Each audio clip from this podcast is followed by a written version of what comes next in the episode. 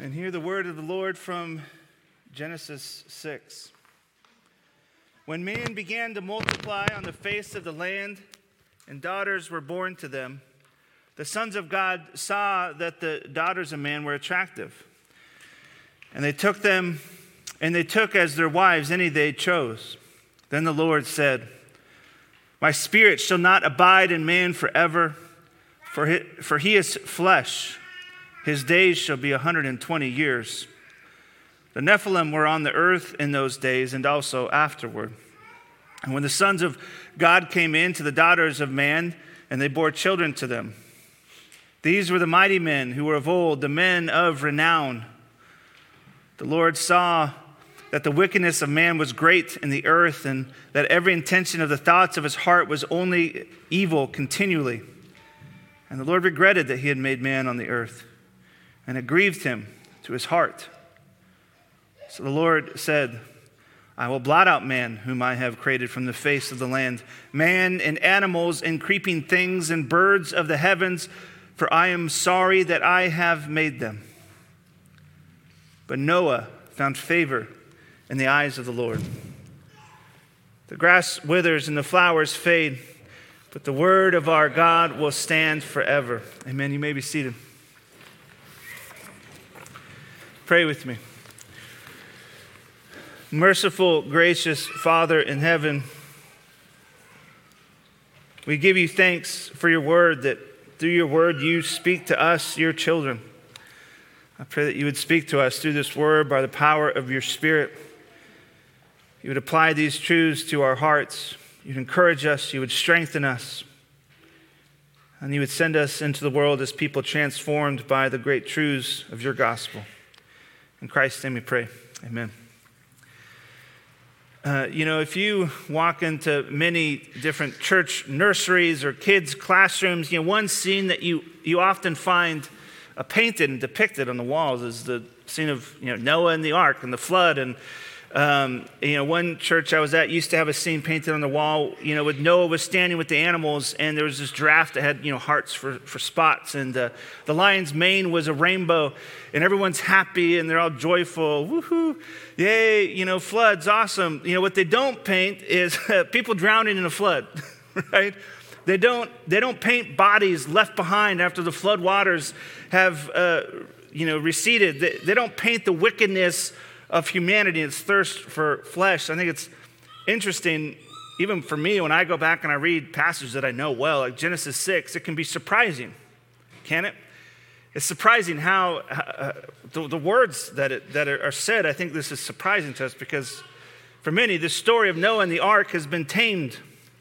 Like, we like the idea of cute animals on a boat. We sing about them going, 2x2. I remember growing up, I even played a video game based on this on my regular Nintendo, where you played Noah and you had to gather the animals from the trees and get them in the boat before the waters came up and you drowned. And so this is what we do with these stories. We take this little part of it and we focus on it. One thing we don't like to think about is, the reason why they had to go on a boat to begin with. Because the idea of God as this judge who punishes wickedness in this way is uncomfortable for us. It feels mean, it feels wild, and it's interesting how uncomfortable we are with justice, because actually all humans have this built-in craving for justice.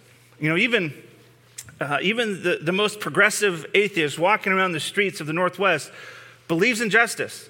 They believe in certain rights and wrongs, and we get angry about perceived injustices. And we all have some sort of standard. That we get angry when we feel like someone is being wronged, and that we feel like justice needs to be had. So we feel comfortable that we can be angry about perceived wrongs in this world. But for some reason, we get offended when God acts as the judge, when he judges offenses in this world, when he's angry about evil in the world. Why?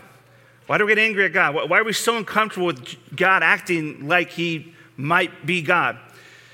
Well, I think it's because we trust ourselves and our own ability to judge more than we trust God, and we don't want anyone else to have that kind of power other than ourselves, because to let someone else judge is to give someone else power, and it's scary because many evils have been done in this world through bad judges. through judges who have been unjust.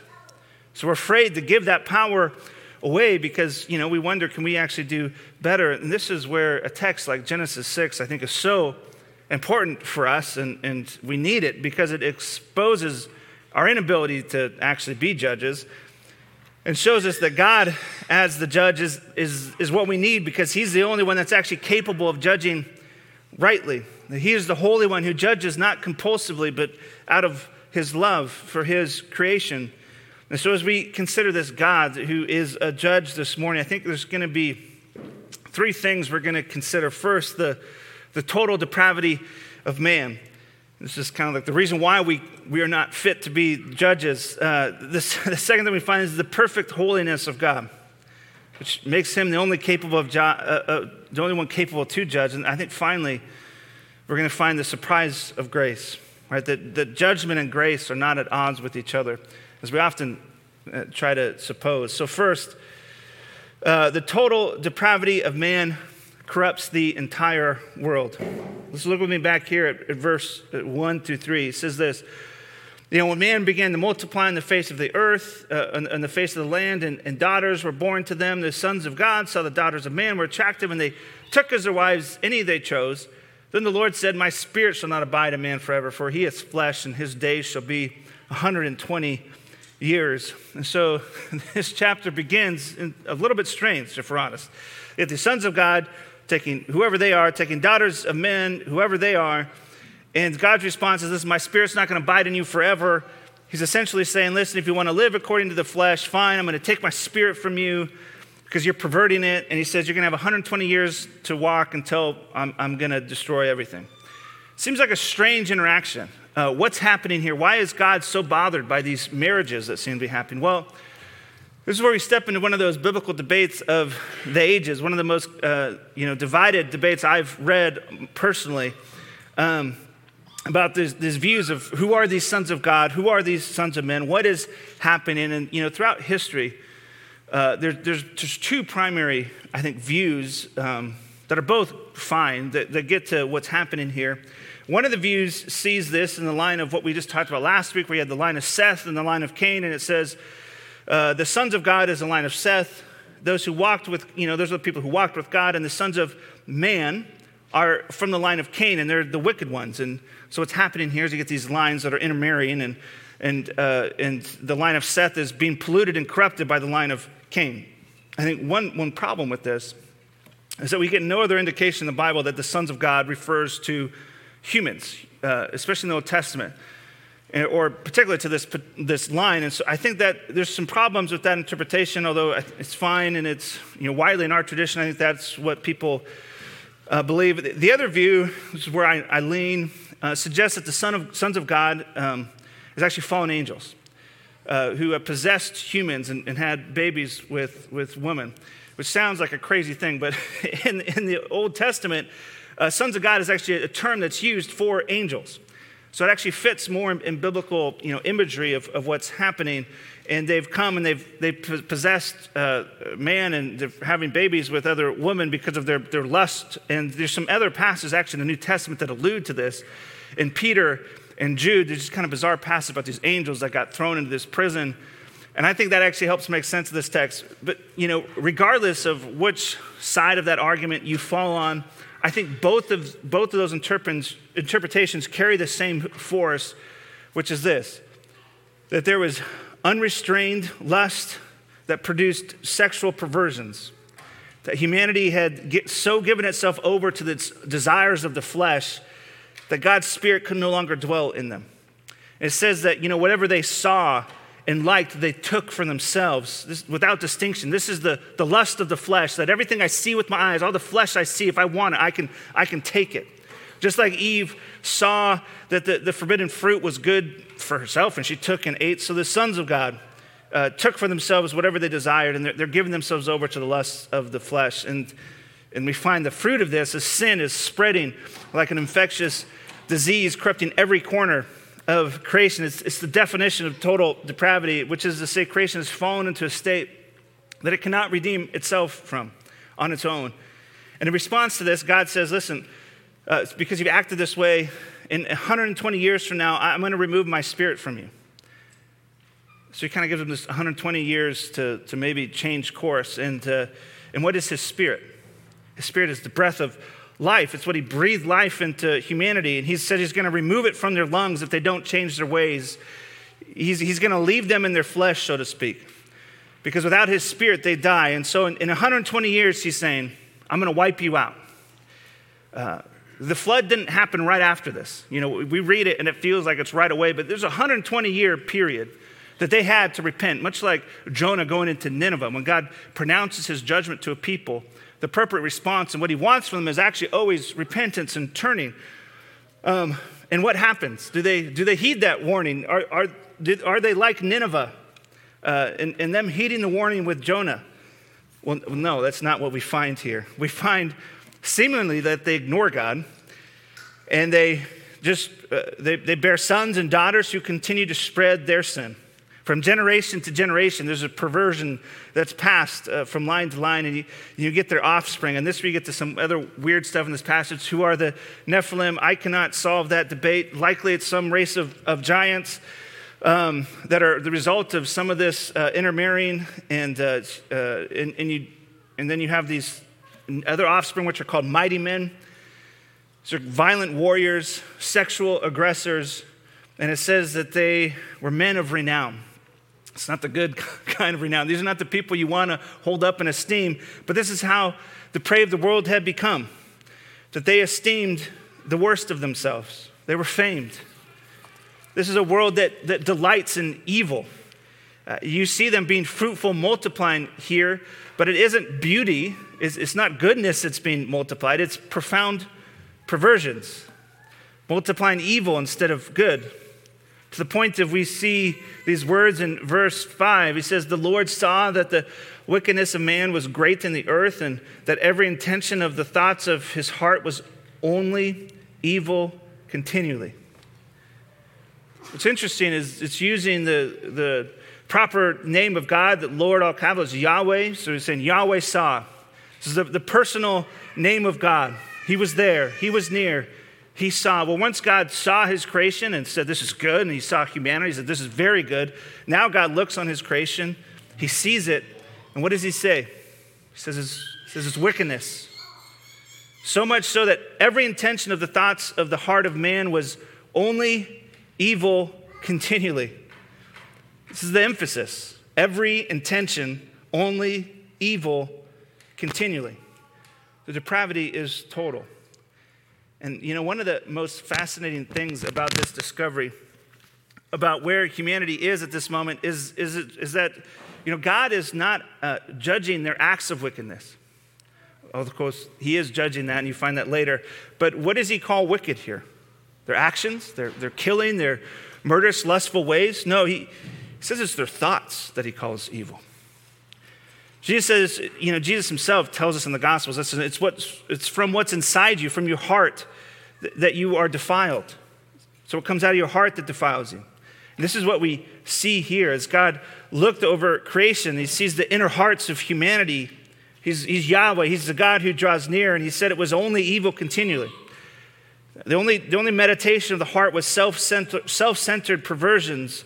The perversion of Cain had spread everywhere. Its seed, the seed of Cain, had seemingly won.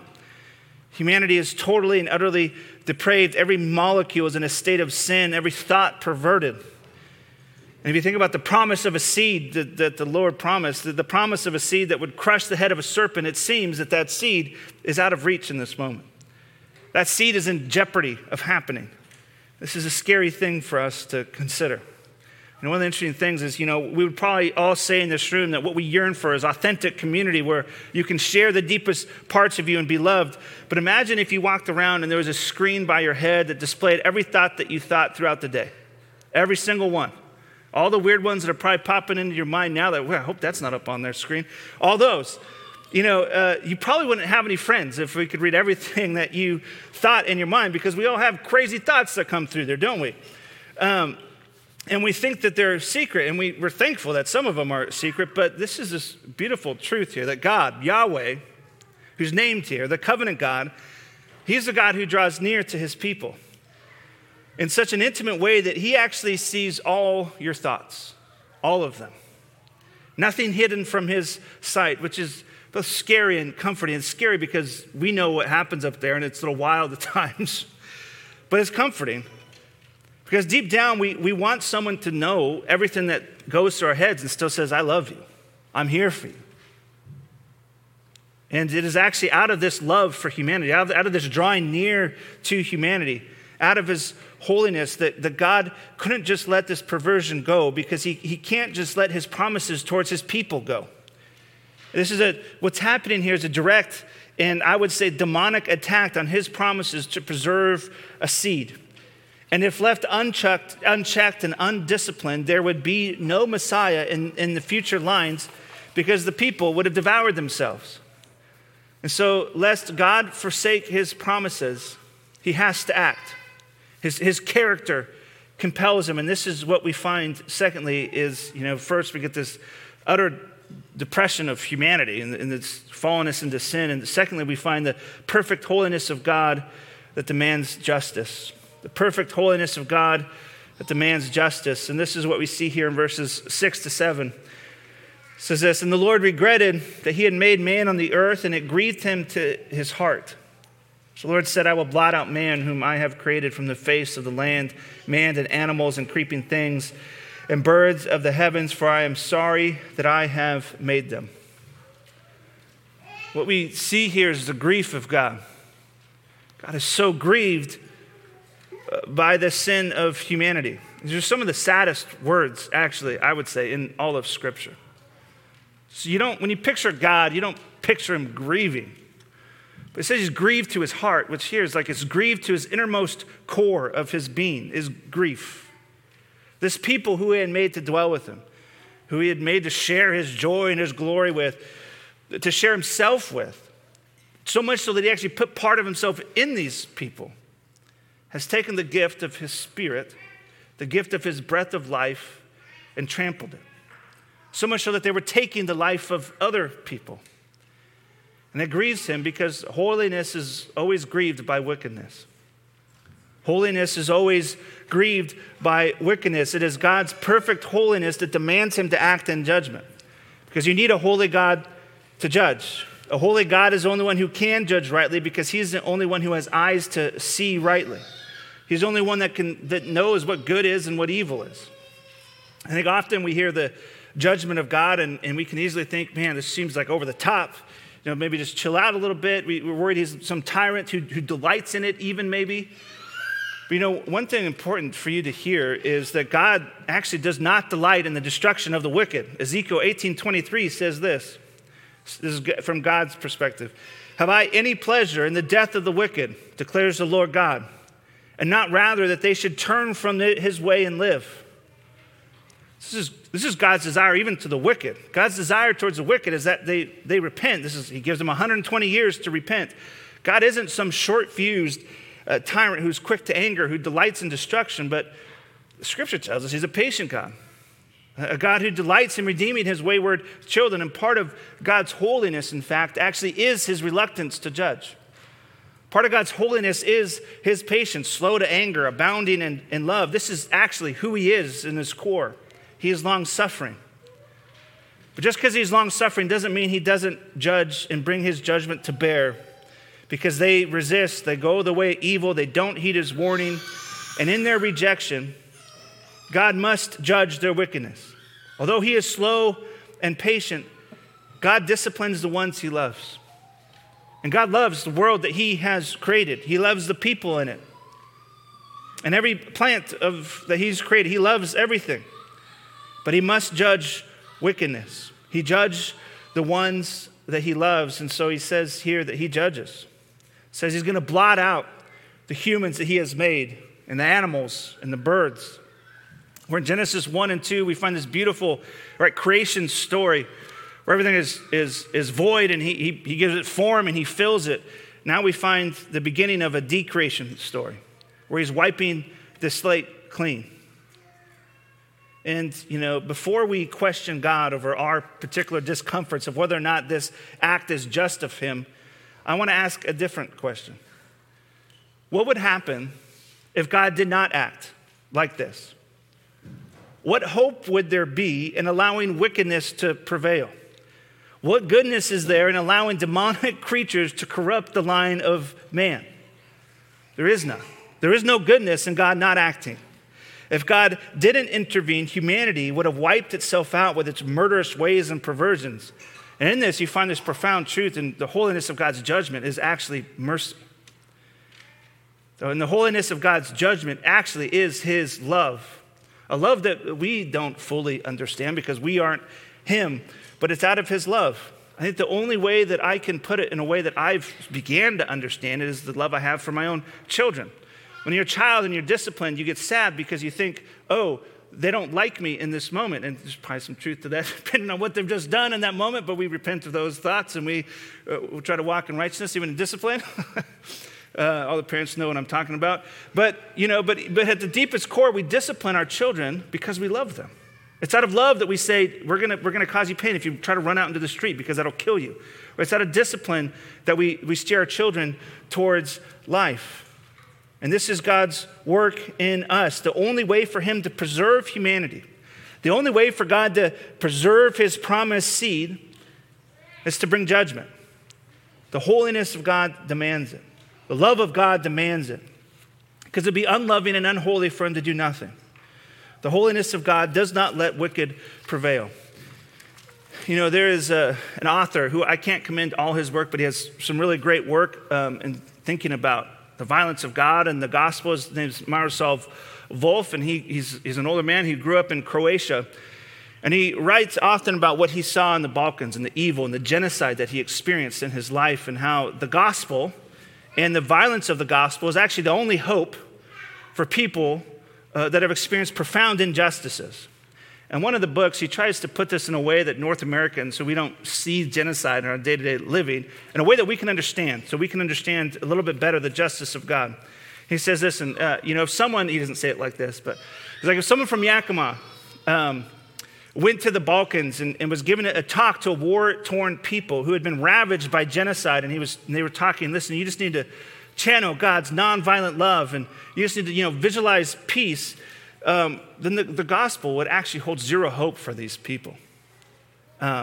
Because people who had seen their sisters and daughters raped and villages burned and brothers beheaded and tortured. He says, if you tell them that God is nonviolent love, then you aren't living in reality.